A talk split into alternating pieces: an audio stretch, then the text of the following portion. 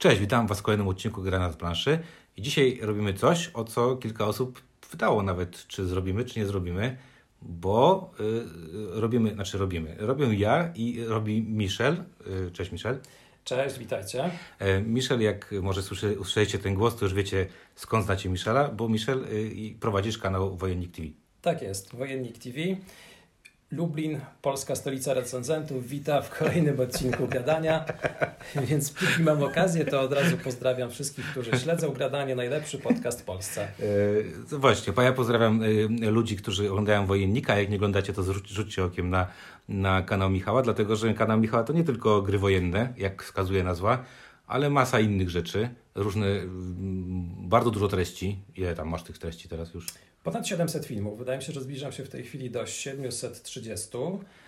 Ale on sztucznie nabija ten. Tak. Bo tam sobie robi jakieś unboxingi, później tam niedługo będzie takie filmiki, na przykład zbliżenie na QR kod z tyłu, takie proste rzeczy. Zastanawiałem się nad tym. Dobra, a dlaczego z Michelem? Dlatego, że po pierwsze, już od ponad roku gramy wspólnie praktycznie. Z 2 lata już chyba gramy, nie? Ale po dłuższej przerwie. Bo właśnie, bo taka nasza historia, czyli moja winiarza i Michała jest taka, że w sumie poznaliśmy się w Cytadeli. Tak jest. Pamiętam, Michał zawsze grałeś z Adrianem jakieś ciężkie rzeczy, ale siadałeś do innych rzeczy. I bardzo, bardzo dużo, pamiętam, że przynosiłeś masę rzeczy, masę. Mhm. I dużo miałeś ciekawostek i to takich nieosiągalnych. Zawsze mnie to zastanawiało, nie? Skąd ty to w ogóle przynosisz. Potem graliśmy sporo razem. Tak jest. A potem przestałeś przychodzić z różnych względów do Cytadeli. I w sumie nie graliśmy jakiś czas. A potem przy okazji jakoś się zgadaliśmy. Już nie pamiętam, o co chodziło. Wydaje mi się, że chyba spotkaliśmy się na którymś falconie i wtedy się chyba umówiliśmy ponownie na granie i tak wyszło, że finalnie z tego umawiania coś wyszło. Tak jak z reguły, jak się z kimś spotykasz i umawiasz, to nic nie wychodzi, to tym razem wyszło i od tamtego czasu dosyć regularnie się spotykamy. No bardzo regularnie. No dobra, i dlaczego dzisiaj będziemy razem mówić? Znaczy mówić dlatego będziemy, że po pierwsze chcemy opowiedzieć o tej grze i to chyba wspólnie chcieliśmy od razu powiedzieć o tej grze. Druga rzecz, dlatego, że chłopaki, czyli Ciuniek i Ink, nie grali w tę grę, więc ciężko będzie im to zrobić. A trzecia rzecz, my ostatnio dużo w to graliśmy. To prawda. I stwierdziliśmy, że kurczę, jest teraz chwila czasu, to nagramy wspólnie. Nie wiem, być może Michał będzie się pojawiał jeszcze w innych odcinkach, ale zaczniemy od tego. Będziemy dzisiaj mówić o grze Paleo, którą wydało w Polsce wydawnictwo Lucky Duck Games Polska i Hans im Glück w Niemczech. Gra, która w 2021 roku dostała nagrodę Kennerspiel des Jahres. Gra de facto debiutanta, nie oszukujmy się, bo... To fakt. Bo zrobienie gierki drugiej i dostanie od razu Kennerspiela to tak naprawdę tak jakby taki przedłużony debiut. Gra, która w rankingu Board Game Geek jest 330, coś tam w okolicach. Ale się wspina i pewnie niedługo będzie o wiele wyżej. Okej. No to Paleo, jak widzieliście, to zacznijmy o tym, o czym jest Paleo. Paleo jest o tym, że regularnie zaczęliśmy grać w jedną grę, bo generalnie na nasze spotkania z reguły są testowaniem nowości, brakiem powrotów do tego, w co graliśmy, a Paleo jest jednym z takich wyjątków, które zagraliśmy kilka razy, tak. Co świadczy o tym, że... Nawet na jednym spotkaniu zagraliśmy 2 razy. 2 razy, co świadczy o tym, że coś w tym tytule jest. Tak. Dobrze, Paleo jest to gra, która wizualnie... I w ogóle tak, bo po pierwsze Hans im Glück, lubisz gry Hans im Glücka, czyli tam nie wiem, El Grande, Stone Age'a. Grywałem, lubię, kilka takich tytułów też w kolekcji mam. To są generalnie tytuły, które kojarzą mi się z grami z aspektem logicznym. Tam jest sporo kombinowania z kafelkami, jest sporo takich eurosucharów, ale od dłuższego czasu żadnej gry Hans im Glück faktycznie nie ogrywałem, Paleo jest chyba pierwszy od dłuższego czasu. No właśnie, ja też tą końcówkę, jakiś ten lift opuściłem, ale Hans im Glück to, jak wiecie, Stone Age jest jedną z moich ulubionych gier, zawsze mi się dobrze kojarzył, natomiast zawsze kojarzył mi się z grami albo, tak jak powiedziałeś, euro, takimi stricte euro, albo familijnymi, całkiem dobrymi grami familijnymi, bo Stone Age to jest taki miks trochę euro, trochę familijnej. Ale jak wiecie i znacie to wydawnictwo, to raczej nie szukalibyśmy gier trudnych i takich skomplikowanych, raczej. Druga rzecz jest taka, że Paleo, to jak pewnie też wiecie, jest to gra kooperacyjna, nie rywalizacyjna. Pudełko mówi, że możemy grać od 2 do 4 graczy, nie ma tu wariantu solo, to też jest dość ciekawe jak na grę kooperacyjną. No i jest to gra, która trochę wygląda jak gra Hansa im Glücka i trochę chyba nie opada o tym pudełko, o czym jest ta gra. Trochę nie, ale i trochę tak, bo generalnie padł już Stone Age 2 razy. Stone Age jest grą, którą można by porównać trochę do Paleo, pomijam wydawcę, bo szukając nawet jakichś analogii dotyczących klimatu, miejsca, gdzie ta gra jest osadzona, to Stone Age przychodzi mi do głowy, bo to też ludzie, którzy będą wytwarzać narzędzia w dosyć odległym okresie od dnia dzisiejszego. Oczywiście jeśli chodzi o pozostałe elementy, takich podobieństw raczej nie ma wielkich, ale mimo wszystko klimatycznie, nawet patrząc na grafiki, jest taka analogia. No masz tutaj, wiesz, w epoce kamienia rozpoczyna się właśnie nowy dzień. Właśnie, więc mamy epokę kamienia, jakby nie patrzeć. A jeszcze odnośnie do tej kooperacji, to wydaje mi się, ale tu mogę się mylić, że to jest w ogóle pierwsza gra kooperacyjna, jaką w ogóle wydało Hans im Glück. Tak mi się wydaje też. Też mi się tak wydaje.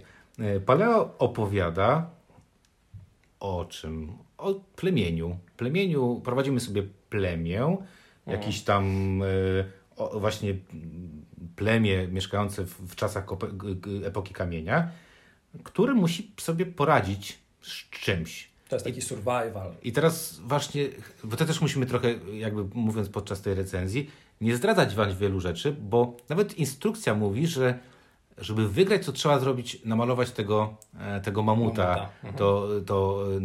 Ten naskalny rysunek mamuta. I w instrukcji mamy napisane, że ale nie powiemy wam, jak to zrobić.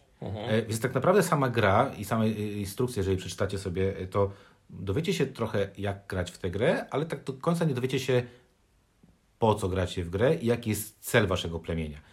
Natomiast my możemy powiedzieć, że w tamtych czasach każde plemię musiało zapewnić sobie, tak jak powiedziałeś, żywność, i to jest bardzo ważna część tej gry, zapewnić sobie narzędzia, żeby tę żywność lub inne rzeczy pozyskać, jakieś schronienie, jakieś inne rzeczy. I świetne porównanie do tego właśnie, do tej standardowej epoki kamienia, bo tutaj też odwiedzamy, nazwijmy to, różne lokacje, w których będziemy zdobywać różne rzeczy, tak jak w epoce kamienia. I to jest dosyć bliskie. Natomiast o co chodzi w grze, ciężko powiedzieć i zamknąć to w jednym zdaniu, bo każda gra może być inna, bo gramy tutaj scenariusze, mamy tutaj talię kart, które nam mówią, jakie są nasze cele na tą konkretną partię, a tych celi też w sumie nie poznajemy przed partią, tylko w trakcie partii. I bardzo często jest tak, że przez pierwsze, nie wiem, kilkanaście minut trochę gramy w ciemno, bo nie wiemy, co jest ważne, a co nie jest ważne. Szczególnie ta pierwsza partia.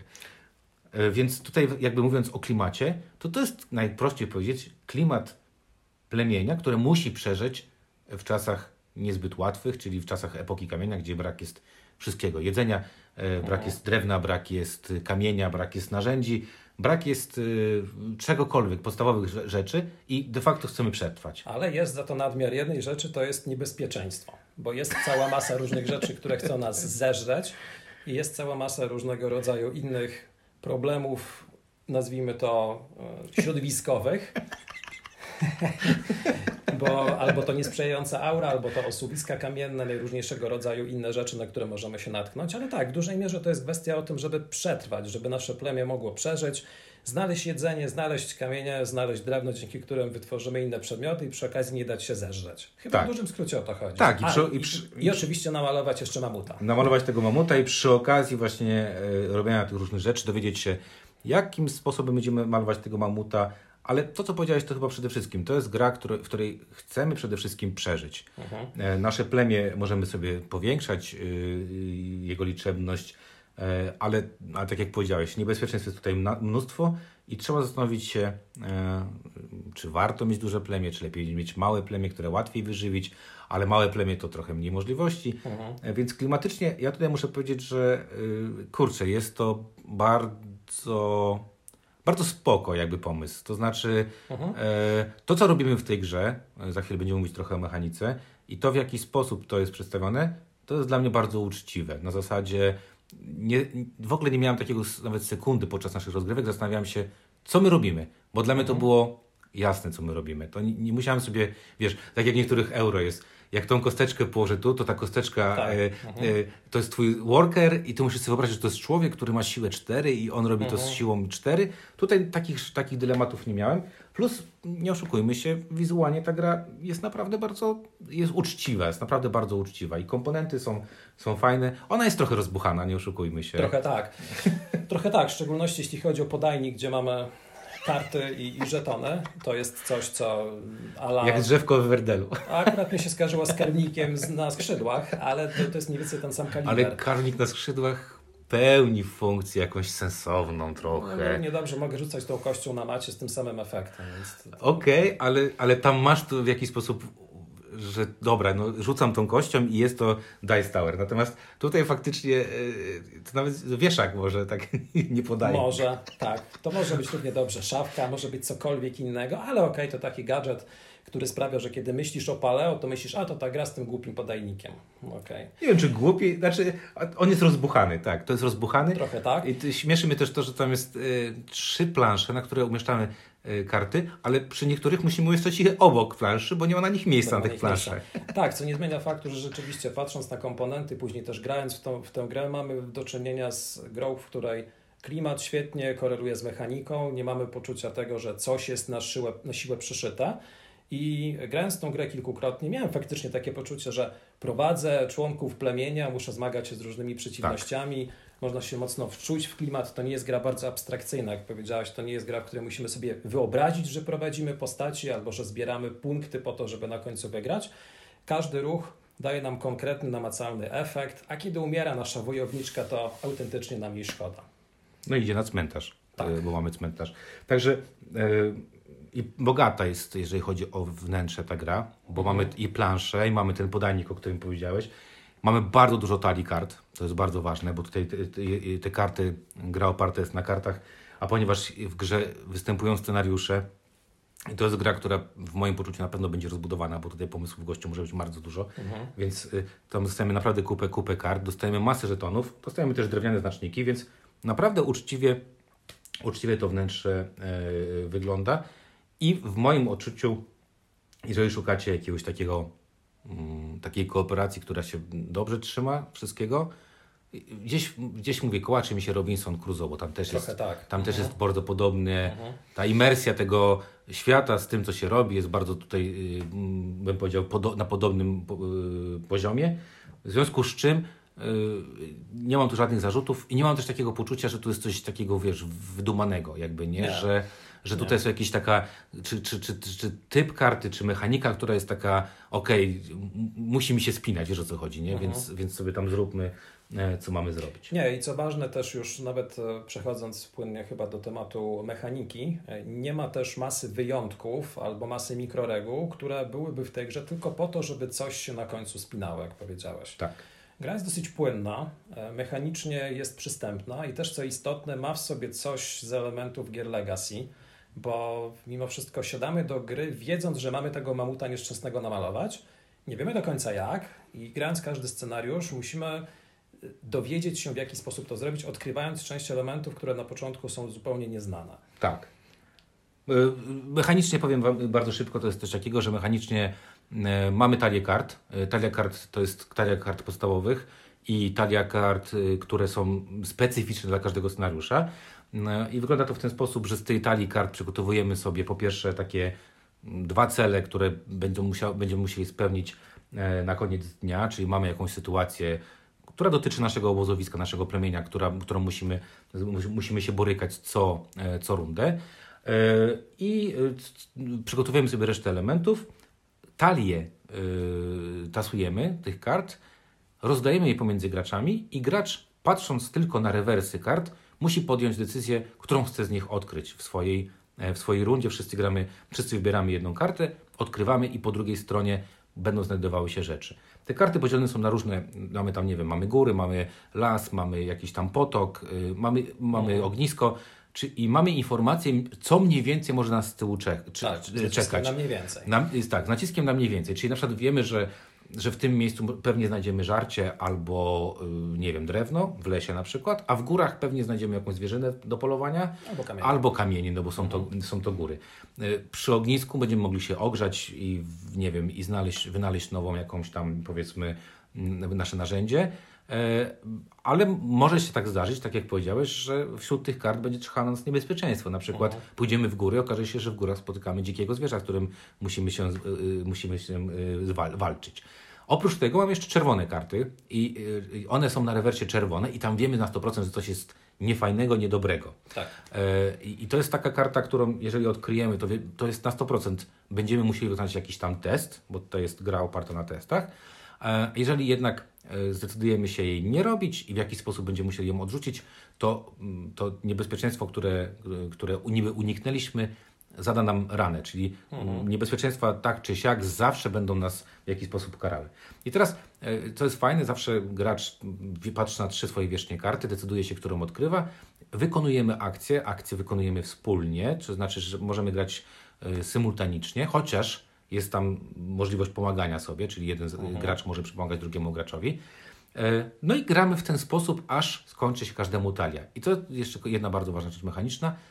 Może się zdarzyć, że ja zagram rundę, a Michel jeszcze będzie tę rundę dogrywał 5 czy 6 tur dalej, bo jego talie, bo zagramy inaczej talię. Ja zagram bardziej, szybciej ją zagram, ty krócej. Tak, bo co wypada jeszcze wyjaśnić, to że nie będzie też tak, że w trakcie jednego przewinięcia talii obejrzymy wszystkie karty. Część z nich będzie wykorzystywana jako paliwo do tego, żeby móc odpalić część akcji. Tak. W praktyce zostaną odrzucone w sposób niejawny. Tak, bo mamy 2 diskarty, diskart jawny, diskart niejawny. I to jest ta pierwsza główna część, bo to jest dzień. A potem mamy wieczór i wieczorem w nocy musimy spełnić te cele, o których mówi nam scenariusz, to jest po pierwsze. Musimy nakarmić swoich gości, bo jeżeli ich nie karmimy, to oni nam umierają. Jak umierają, to dzieją się złe rzeczy. Potem przetasowujemy karty, przygotowujemy sobie kolejny dzień. Naszym celem jest zrobić malowidło, a musimy unikać takiej sytuacji, w której dojadą nas takie czaszki. Tak. Czaszki dojeżdżają nas wtedy, kiedy ginie nam członek plemienia, bo każdy członek plemienia ma jakąś żywotność i nie wiem, nieudana walka ze zwierzęciem może spowodować, że dostajemy w ciry i ten ktoś nam ginie. A druga opcja jest taka, że nie spełniamy wymagań wieczornych i wtedy też możemy dostać czaszkę. Ostatnio mieliśmy taką wspaniałą rozgrywkę, w której po pierwszym przetasie z 5 czaszek, które kończą grę, mieliśmy 4, więc łatwo to zrobić. Jak się tam człowiek nie postara, to łatwo to zrobić. I to jest tak naprawdę clou gry, to jest to wszystko. To co powiedziałem, to jest clou gry. Reszta to są detale już, czyli jak karty działają, co robią karty. Dlaczego tak mówię? Dlatego, że każdy scenariusz wprowadza jakieś inne mikro zasady. Ale to jest główna oś. Ale pewnie coś chciałeś jeszcze dodać do tego.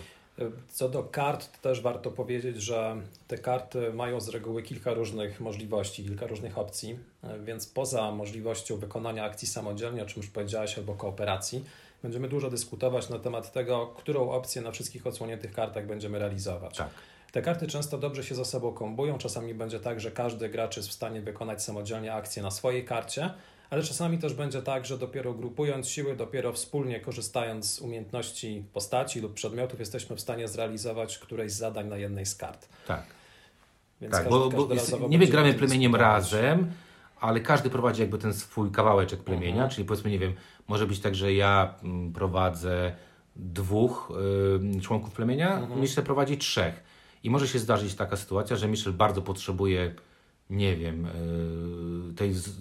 tego oczka, czyli spostrzegawczości, którego akurat jego drużyna nie ma, więc możemy często ze sobą musimy rozmawiać na zasadzie, no nie wiem, załóżmy, że potrzebujemy drewna i teraz Michel może tego drewna pozyskać więcej, ale brakuje mu czegoś, więc może ja nie będę wykonywał swojej akcji, tylko pomogę Ci po to, żebyś Ty to zrobił, a może jednak stwierdzimy, że Ty zrobisz tą akcję słabszą, a ja zrobię swoją i będziemy mieć z tego inny profit, aczkolwiek nie taki, którego byśmy na przykład w tym momencie idealnie chcieli. Tak? I generalnie po odsłonięciu każdej pary kart zawsze będzie ten sam dylemat, czyli co zrobić, w co zainwestować. Czy zaryzykować... Michał powiedział pary, bo graliśmy w dwójkę. Tak, oczywiście. Czwórka to było cztery karty. No to były cztery karty, ale generalnie po odsłonięciu kart zawsze będzie mocna dyskusja, co zrobić tak, żeby maksimum z tego wszystkiego wyciągnąć. I co również istotne, karty będą wykorzystywane jako paliwo, o czym już wcześniej wspomniałem, ale część z nich będzie permanentnie usuwana z talii. Więc w praktyce po kolejnym przetasowaniu... No wiesz, jak zbierzesz z krzaków wszystko... Talię. Jak wiesz, jak porąbiemy drewno, no to drzewo, to nie ma tego drzewa. No, no w Paleo nie ma overkilla, więc jak zabijesz bizona raz jeszcze, to nie możesz go ponownie zaciukać, więc talia będzie mniejsza. Tak, to jest właśnie fajne, że w trakcie gry... Kurczę, to ostatnio właśnie o tym fajnie powiedziałeś, że bardzo fajne w tej grze jest coś takiego, że na początku powiedzmy mamy tych kart, nie wiem, załóżmy 50 i po pierwszej rundzie może się zdarzyć, że już będziemy mieć ich 44. Tak. Kolejne będziemy mieć 38. Czyli tak jakbyśmy, wyobraźcie sobie, że wpuszczacie swoje plemię na w miarę żyzną i w miarę spoko miejsce. Głodne plemię dodajmy. Głodne plemię, tak, i potrzebne.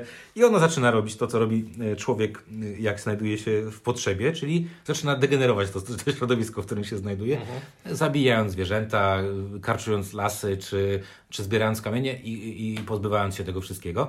I to też jest akurat fajne, bo to jest klimatycznie bardzo sensowne. Bardzo. Bo mamy plemię, które robi rzeczy, powodując tak naprawdę, że ma coraz mniej zasobów wokół siebie, a coraz więcej tych wymagań życiowych, no bo jak zaczniemy, przeżremy wszystko na początku, bo jesteśmy rozrzutni, to potem się okazuje, że w tym lesie, zanim się urodzi nowy, czy ten, nie wiem, ten wilczyk, zanim dorośnie, to już go nie ma, bo małego nie zjemy, tak?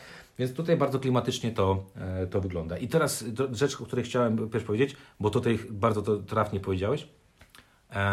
Mnie się kooperacje, nie wiem jak tobie, mnie się kooperacje bardzo kojarzą z graczem alfa, narzucającym swoim innym wolę.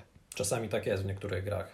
Są gry, które nakładają kaganiec na szczęście uniemożliwiający syndrom alfa, ale są gry, w których ewidentnie jest jeden z graczy, który ma taki charakter albo takie usposobienie i on decyduje za innych, co robi. Okay. W Paleo tego faktycznie aż tak mocno nie czuć, bo mimo wszystko każdy odsłania swoją własną kartę, sam ją pewnie dostruje, zanim zdążą inni zajrzeć, co ma. Tak, to po pierwsze. A oprócz tego mimo wszystko trzeba podyskutować, co robimy, bo granie wyłącznie na swoją kartę w bardzo wielu przypadkach po prostu nie da efektu. I dlaczego o tym powiedziałem? Dlatego, że bardzo podoba mi się, że prawie na wszystkich, na większości kart, nie na wszystkich, jest ta łapka, kooperacja, która mówi pomóż, wspomóż drugiego gracza, trzeciego gracza, czwartego gracza, zależy ile osób będziecie grać, bo dzięki temu tak naprawdę jesteście w stanie spełnić wymagania tej karty, bo w innym przypadku nie jesteście w stanie ten. I ja nie lubię ogólnie gier kooperacyjnych grać, bo w większości czasu większość gier sprowadza się do tego, że jest jeden gracz, który ma jakiś pomysł na partię, albo nie wiem, lepiej liczy, albo lepiej coś tam. Pandemic na przykład taki jest, tak, że Pandemic ma taką, dobra, to ty pójdziesz tu, zrobisz to, ja zrobię to i mamy to zrobione, chociaż Legacy tam o tym rozmawialiśmy, że trochę mniej. W Paleo mam wrażenie, że na upartego dałoby się to zrobić, ale to by strasznie wydłużało i chyba bagatelizowałoby tą rozgrywkę. Trochę tak. Wydaje mi się, że Paleo nie jest na tyle grą optymalizacyjną jak część kooperacji, w których masz wszystkie elementy jawne od razu rozłożone i wiesz, co masz zrobić, że nie będzie tego typu zagrożenia, bo jednak to, co robimy, jest uzależnione od tego, jakie karty dobierzemy. Nie da się tego zaplanować, zanim zobaczymy kartę. Nie można z góry powiedzieć, ja będę teraz zabijał. Bo nie wiadomo, czy dobierzesz kartę z czymś, co możesz zabić. A nawet jak możesz, to być może sam tego nie zdołasz zrobić. To więcej. Możesz, tak jak powiedzieliśmy na samym początku, możesz w scenariuszu nawet nie wiedzieć, co będziemy robić w scenariuszu. Tak jest. Bo się może okazać, że scenariusz w ogóle nie wymaga tego, że będziemy zabijać, tylko wymaga tego, że, nie wiem, będziemy tworzyć narzędzia. Może tak być, chociaż bez uśmiercania tych biednych mamutów lub innych zwierzaków pewnie nie wykarmimy naszego plemienia. I giniemy my. Tak. Nie najemy się tymi owocami, jak zakładam, ale faktycznie to celem gry nie jest na pewno uśmiercanie wszystkiego, co napotkamy na naszej drodze. I znowu tu się Stone Age pojawia, bo tam też musisz karmić. Tylko, że w Stone Age'u niestety możesz karmić kamieniami i drewnem, i złotem. Tutaj kamieniami się na pewno nie najesz, choć dzięki kamieniom możesz pobudować rzeczy, które ci się przydadzą, na przykład do karmienia skuteczniejszego ludzi. Zdecydowanie. Dobra, tak. Czyli ja bym powiedział tak, że jeżeli obawiacie się, że jest to kooperacja, a wy niekoniecznie lubicie kooperacji, tak jak ja, kurczę, to powiedziałbym tak, że to jest chyba jedna z fajniejszych kooperacji, przez to, że właśnie tak jak powiedziałeś, ma ten taki taką konotację z grami Legacy. Mhm, trochę tak. Przez to, że nie wiemy, co się będzie działo i że scenariusze się od siebie różnią, to jednak wszystkie kooperacje Legacy, które grałem, były dużo ciekawsze niż takie, które są jednorazowym strzałem. Mhm. Tak? Czyli Pandemic Legacy bardziej podoba mi się niż Pandemic i wydaje mi się, że Paleo właśnie jest bliższe takim Pandemic Legacy, Aeons End Legacy, które dzięki tej swojej jakby nie do określenia tego, wiesz, co mamy robić i jak mamy robić. Zresztą tak jak powiedziałeś, kurczę, mieliśmy jedną partię, w której przez jedno chyba przetas w ogóle nie wiedzieliśmy, co się, po prostu tak graliśmy, tak. A potem się nagle okazało, że coś tam trzeba robić w tej grze oprócz tego, nie? I tak graliśmy trochę tak po prostu graliśmy. Trochę na czuja, tak. Ale to chyba była partia zapoznawcza, w której bardziej chcieliśmy zobaczyć, o co w ogóle chodzi w grze. Tak. Potem już poszło lepiej. Trochę lepiej. A nie, ale pierwszą wygraliśmy w ogóle. Wygraliśmy, tak. Bo to był scenariusz podstawowy, który z tego, co słyszałem, do najtrudniejszych nie należy, ale potem już było wiele ciężej. Tak jest. No dobra. Co Ci się najbardziej podoba? Jakie plusy są dla Ciebie najfajniejsze? Co jest najfajniejsze w tej grze i dlaczego byś ją polecił?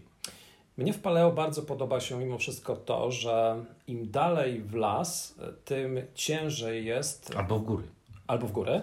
Tym ciężej jest pozyskiwać te rzeczy, których na początku wydaje nam się, że mamy w bród. Więc talie mają duży potencjał, ale ten potencjał będzie maleć w miarę upływu rozgrywki. Więc nie możemy bez końca dokonywać przetasowań, bo prędzej czy później skończy nam się ten potencjał i nie wyżywimy ludzi albo nie zdobędziemy tego, co jest nam potrzebne, żeby zrealizować cele. Więc mimo, że nie mamy tu nałożonego limitu czasowego, ani nie mamy ograniczeń mówiących o tym, że na przykład po 3 przetasowaniach przegrywamy grę i musimy się z tym czasem wyrobić. Możemy.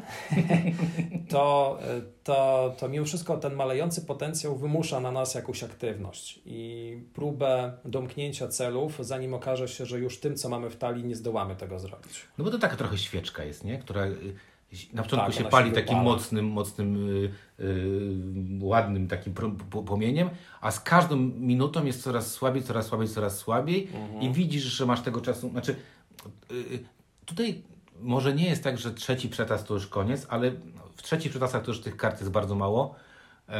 Tak, jest mniej. I do tego też może być tak, że przegapimy jakąś kluczową kartę, paląc ją, żeby odpalić zdolność z innej karty. Albo ma się sklerozę i nie pamięta się, na czym była ta kluczowa karta, no, bo tak też nam się zdarzyło. Albo się nie rozróżnia rewersów, prawda? Bo emocje biorą w górę. Dobra, to zdecydowanie tak. A mój plus to ja powiem w ten sposób, że bardzo mi się podoba, w jaki sposób się jednak wchodzi w to. To znaczy, rozgrywka jest dosyć intensywna i krótka, to mi się bardzo podoba. Podoba mi się, że ta gra nie trwa tam 1,5-2 godzin, podoba mi się, że to trwa około 45 minut do godziny, że jest pewna tajemnica, bo nie wiesz tak naprawdę, o co chodzi w tej grze. Ta instrukcja jest napisana bardzo dobrze, przetłumaczona jest bardzo dobrze, wszystko fajnie wyjaśnia, ale zostawia takie dużo takich, wiesz, ale to się dowiesz sam. Potestuj. Ona mówi, jak grać w tę grę, ale nie mówi, o co chodzi w tej grze tak do końca. I bardzo mi się właśnie podoba, że dostajemy takie bardzo intensywne, godzinne przeżycie. Intensywne, to znaczy mam takie wrażenie, że w każdą partię, którą zagraliśmy, byliśmy żywo zainteresowani i żywo zaangażowani w to, co się dzieje. Że mieliśmy mało sytuacji, w których się nudziliśmy, mało pustych przebiegów na zasadzie nic nie zrobiliśmy. Nie było chyba takich sytuacji, żebyśmy się nudzili. No nie, właśnie chodzi, wiesz, czasami masz w grze takie coś, że siedzisz i dobra, już wiemy, co zrobimy.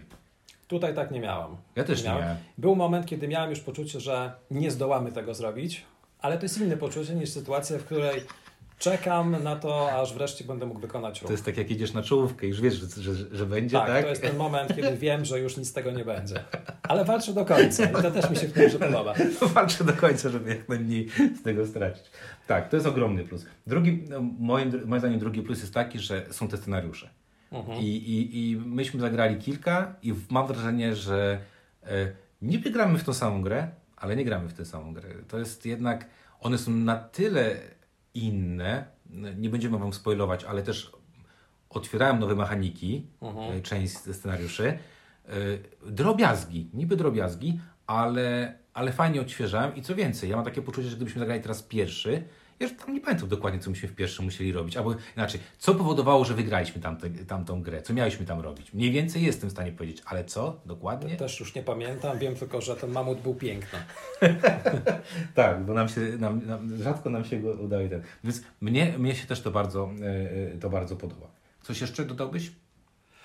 Nie, wydaje mi się, że powiedzieliśmy o sporej liczbie plusów tego tytułu. Na pewno są jakieś. Minusy? Nie wiem, czy minusy, ale mam mimo wszystko lekką wątpliwość, bo absolutnie zgadzam się z tym, co powiedziałeś, jeśli chodzi o walory gry i tą tajemniczość, ten aspekt poznawania w miarę sięgania po kolejne scenariusze, dodatkowych niuansów, dodatkowych mechanizmów. Ale kiedy przejdziesz przez cały cykl tych scenariuszy, to pytanie, jak bardzo potem będziesz czerpał frajdę z rozgrywki, siadając ponownie do tych samych scenariuszy, wiedząc mniej więcej, czego się spodziewać. I tu bym postawił lekki znak zapytania, czy mimo wszystko po ograniu wszystkich scenariuszy nie będzie później tego typu poczucia, ale ja już to widziałem, wiem mniej więcej, o co chodzi. Być może ta gra dobrze będzie się sprawdzać w sytuacji, w której będziemy po nią sięgać po dłuższej przerwie, kiedy zapomnimy albo kiedy nie będziemy tak dobrze pamiętać, co dokładnie w danym scenariuszu prowadziło nas do zwycięstwa. Ale to bardziej wątpliwość, to nie jest na pewno coś, co w tej chwili wskazałbym bezwzględnie jako minus.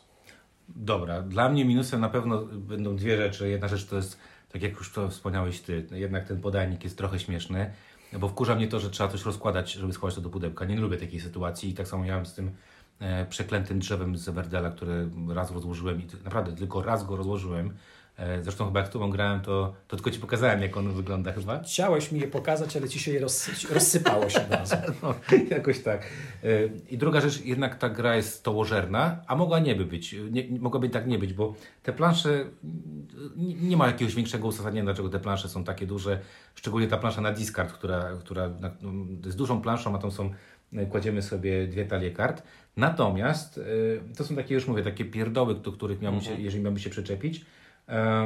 Natomiast dawno nie miałem takiej gry, w której serio miałem poczucie, o kurczę, większość rzeczy mi tutaj pasuje, cały czas mam taki jednak szok, że to jest Hans im Glück, cały czas mam szok, że to jest kooperacja, która mi się na tyle podoba, że przyjemnie mi się w nią gra. Być może to, co powiedziałeś, czyli że ta pamięć gry, ale z drugiej strony, kurczę, tam jest... No możesz mieszać tam jest 10 scenariuszy bodajże jest wewnątrz. 10 scenariuszy, gra, bo to powiedzmy też, poziom trudności jakbyś ocenił. Poziom trudności? Średnio trudna. Średnio trudna. Też bym tak powiedział, bo czytałem o tej grze, że jest bardzo trudna. Ja bym powiedział, że ona nie jest bardzo trudna, ale nie jest też łatwa. I nie jest też to poziom taki dla, nie wiem, tutaj jest napisane, że ta gra jest dla 10+. Moja córka już będzie miała prawie 10, to już jest dramat i nie widzę, żebym nią był w stanie to zagrać tak sensownie. Ale przede wszystkim nie jest męcząca i to jest jej bardzo duży walor, bo są gry, które można zaliczyć do trudnych przez to, że zarówno wysoko jest zawieszona poprzeczka, jak i również są toporne albo uciążliwe w obsłudze, a Paleo jest bardzo przyjemne w obsłudze i przez to nawet jeżeli gramy ciężki scenariusz, ciężki rozumiany jako ciężki do zrealizowania, to nie czujemy tego ciężaru aż tak bardzo. Flow jest bardzo sympatyczna, nie ma przestojów. No. To sprawia, że gra chodzi jak dobrze naoliwiona maszyna, dzięki temu po prostu się w nią bardzo przyjemnie gra. I być może przez to uważamy, że gra jest średnio trudna, a nie trudna. Gdyby była toporniejsza, to pewnie ocenilibyśmy ją jako trudną. Średnio trudna zdecydowanie tak, dlatego że to nie siadacie do tej gry i nie robicie tego... Tam naprawdę trzeba pokombinować, tak. Trzeba policzyć troszeczkę sobie rzeczy, pokombinować, zobaczyć. Tam jest fajne takie to ocena ryzyka i ocena tego przyszłego deku, czyli co tam się może jeszcze stać, żebyśmy na to byli ewentualnie gotowi. Zresztą nasza ostatnia partia była niesamowita, bo naprawdę była niesamowita, bo już byliśmy tak nakoksowani. Tak. I ja już patrzyłem po prostu, plemię Michela miało wszystkie możliwe narzędzia, które można było mieć. Było mega fajnym plemieniem. I przeżynaliśmy w taki mega banalny sposób, nie? Nie zabraliśmy jedzenia, po prostu. Nie, jednego drewna nam zabrakło. A najlepsze jest to, że wcześniej stwierdziliśmy, że mamy drewno, to robimy narzędzi tam w opór i zrobiliśmy sobie swojego drewna narzędzi. I wymieniliśmy kamień na jedzenie, które nam do niczego nie okazało się potrzebne. Tak, ale właśnie takie błędy tutaj czasami są. Także jakichś tam większych minusów z mojej strony też nie będzie. Nie powiem wam, jak chodzi gra na więcej osób niż dwie, bo graliśmy tylko w dwie osoby. Natomiast na dwie osoby grało mi się bardzo przyjemnie. Mnie też. Zastanawiam się, czy rozrzedzenie tego deku na 4, czyli są 4 karty się pojawiają, nie będzie powodowało, że będzie trochę słabiej mimo wszystko, bo wiesz, albo inaczej, więcej wsparcia trzeba będzie sobie dawać. Bo na dwie osoby mam wrażenie, że mogliśmy robić, że ty robisz swoją kartę, ja robię swoją kartę i trochę gramy obok siebie, a w momentach takich newralgicznych wtedy musieliśmy podejmować decyzje. Ale często były takie rundy, w których po prostu ty robiłeś, nie wiem, szedłeś po kamień, ja szedłem po drewno i sobie spokojnie to robiliśmy, nie? Więc na dwie osoby, jeżeli lubicie grać w dwie osoby, to Paleo chodzi bardzo dobrze. To Paleo chodzi bardzo dobrze i nie powiem wam, jak chodzi na więcej osób, ale na dwie osoby chodzi bardzo dobrze. Regrywalność, trochę zacząłeś o tym mówić. Jak poznamy scenariusz, to już wiemy, o co w nim chodzi. Mniej więcej wiemy, o co chodzi, tak. Bo tak jak mogliście się przekonać, nawet w tej chwili próbowaliśmy odtworzyć z pamięci, o co chodziło w pierwszym i nie byliśmy do końca w stanie, co nie znaczy, że jakbyśmy do niego nie usiedli, to byśmy sobie nie przypomnieli, prawda? Więc... Masz rację. Natomiast, kurczę, tak, ale powiem ci w ten powiem wam w ten sposób, że no właśnie też, jak często będziecie wracać do gier typu Legacy? To Paleo nie jest typową grą Legacy. Ale ja mówię typu. Że to jednak masz 10 rozgrywek zapewnionych na 100%. Tak. Oceniając tą grę pod kątem ceny do tego, co w tym pudełku dostajemy, bezwzględnie jest to cena adekwatna do zawartości. I daje bardzo dużo czasu sympatycznie spędzonego nad interesującym tytułem. Nawet powiem wam, że nawet, bo teraz może słyszycie tam gdzieś w tle, że dotykam pudełko, czego tam brałem, to mam takie poczucie, kurde, zagrałbym sobie, sprawdziłbym, jak to będzie chodzić. Bo to, co na przykład w Robinsonie mnie denerwowało, ten almanach, instrukcja napisana w zły sposób i jeszcze almanach, który cały czas trzeba coś wartować, długość rozgrywki, setup, który jest straszny. Tu setup też nie jest zbyt łatwy, to od razu też wam powiem, bo tam trzeba trochę kart wyjąć, z każdej talii wyjąć inne karty, porozkładać to tu, to tam i tak dalej. Każdy scenariusz jest troszeczkę inny, ale dalej jesteśmy w stanie to przygotować w 10 minut i zagrać to w godzinę, a nie bawić się 2 godziny i mieć poczucie, kurczę, nie wyszło mi tam coś tam, nie? Tutaj jednak ten poziom sprawczości i poziom tego, co robimy jest tutaj dla mnie dużo wyższy. No dobra, no to podsumowując, chcesz tę grę mieć na półce, czy nie? Czy uważasz, że to jest gra, którą warto mieć na półce? Bo jak wiesz, nasza głupia skala mówi 0 nie chcę mieć na półce, 1 chcę mieć na półce i uważam, że to jest wartościowa gra. Biorąc pod uwagę wszystko to, co powiedziałem, to teraz powiedział, że tej gry nie chciał mieć na półce, to wyszłoby na to, że przez cały materiał opowiadałem o czymś innym. Więc nie, Paleo jest zdecydowanie grą, która bardzo mi się spodobała. To jest gra, którą jeśli miałbym ją oceniać w kategorii chciałbym mieć, nie chciałbym mieć, wrzuciłbym do szuflady chciałbym mieć. Zagrałem w tej chwili 3 czy 4 partie w Paleo? Nie, zagraliśmy chyba 5 partii 3 razy. 5, okej, tak, faktycznie. I mam ochotę na więcej. To jest gra, która ma duży potencjał, to jest gra, która ma sporo zalet, która całkiem nieźle prezentuje się na stole, która nie jest aż tak przewidywalna, jak można byłoby na pierwszy rzut oka ocenić. Gra, w której mimo wszystko trzeba... sporo rozmawiać, a więc będzie w niej sporo interakcji między graczami, bez jednoczesnego wpadania w pułapkę gracza alfa, co też jest istotne, o czym już wcześniej mówiliśmy.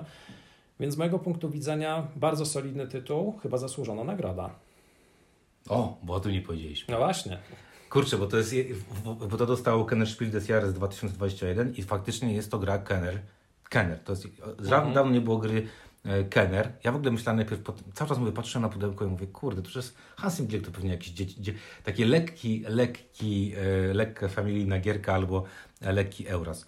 Ja zdecydowanie dam tej grze 1, zresztą chyba tak, granie w murach robiło podsumowanie miesiąca i wybrałem taką grę miesiąca, więc głupio by było, gdybym powiedział, że to nie jest gra, która jest bardzo dobra. Dawno nie grałem w tak fajny, angażujący kooperację, z fajnym pomysłem, z lekkością mimo wszystko rozgrywki, czyli ten flow jest bardzo szybki, a zadania wcale nie są łatwe, czyli podoba mi się to, że mechanicznie to nie jest przekręcone, nie jest jakoś przekombinowane, tylko decyzje są niby proste, znaczy mechanicznie proste, ale trudne, jeżeli chodzi o ogarnięcie tych konsekwencji. Podoba mi się ten temat, podoba mi się wykonanie, i zdecydowanie wam tę grę polecam, bo uważam, że Paleo, no tak trochę niespodziewanie dla mnie, okazało się naprawdę bardzo, bardzo dobrym tytułem. No i pan Peter Rust-Majer, ten prawie jego debiut, oceniam bardzo wysoko. Także tak to bym to podsumował. Ja też szczerze mówiąc, kiedy pierwszy raz zaproponowałeś zagranie w Paleo, to pomyślałem sobie bardzo chętnie, ale dlatego, żeby sprawdzić, o co chodzi. Ale kiedy już zagraliśmy pierwszą partię, to... Zagraliśmy od razu drugą partię. Zagraliśmy drugą partię, a kiedy następnym razem padło Paleo, to chciałem zagrać tą grę, bo wiedziałem już, że będę się przy niej dobrze bawił. A rzadko nam się zdarza zagrać dwie partie z rzędu w tę samą grę. To prawda. Ostatnio raz graliśmy w Korę jeszcze, a to dlatego, że ja chciałem zagrać drugi raz. Ale Kora to inny temat, o którym w tej chwili odmawiam wypowiedzi. Ale chodzi mi o to, że rzadko, że ostatni raz graliśmy w Korę, że zagraliśmy jedną partię w Korę i też mieliśmy takie poczucie, dobra, zagraliśmy 45 minut, zagrajmy to jeszcze raz, zobaczyć, czy to, o czym sobie pomyśleliśmy podczas partii ma... Określenie ostatni raz zestawione z Korą ma tutaj sens. Tak powiedziałem? Tak. Zagraliśmy ostatni raz. Ale okej, dobra. Okej, no to dobra, to tyle jeżeli chodzi o Paleo, bardzo polecałem Wam tę grę, uważamy, że jest bardzo, bardzo przyjemna. Mówili dla Was Michał, Lewiatan Sorbet, czyli Wojennik TV, sprawdźcie kanał i Winciarz. No i tyle od nas, napiszcie, czy takie wspólne gadanie jest dla Was spoko, jeżeli tak, to okazuje się, że z Michelem można nagrywać, bo nie dość, że się widujemy bardzo często, to jeszcze niedaleko siebie mieszkamy, więc można ogarnąć takie nagrywanie. Także dajcie znać w komentarzach i tak jak powiedziałem jeszcze raz, zapraszam Was na kanał Wojennik TV.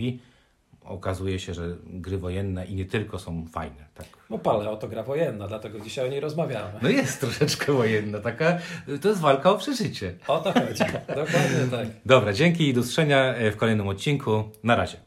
Dziękuję serdecznie, do usłyszenia.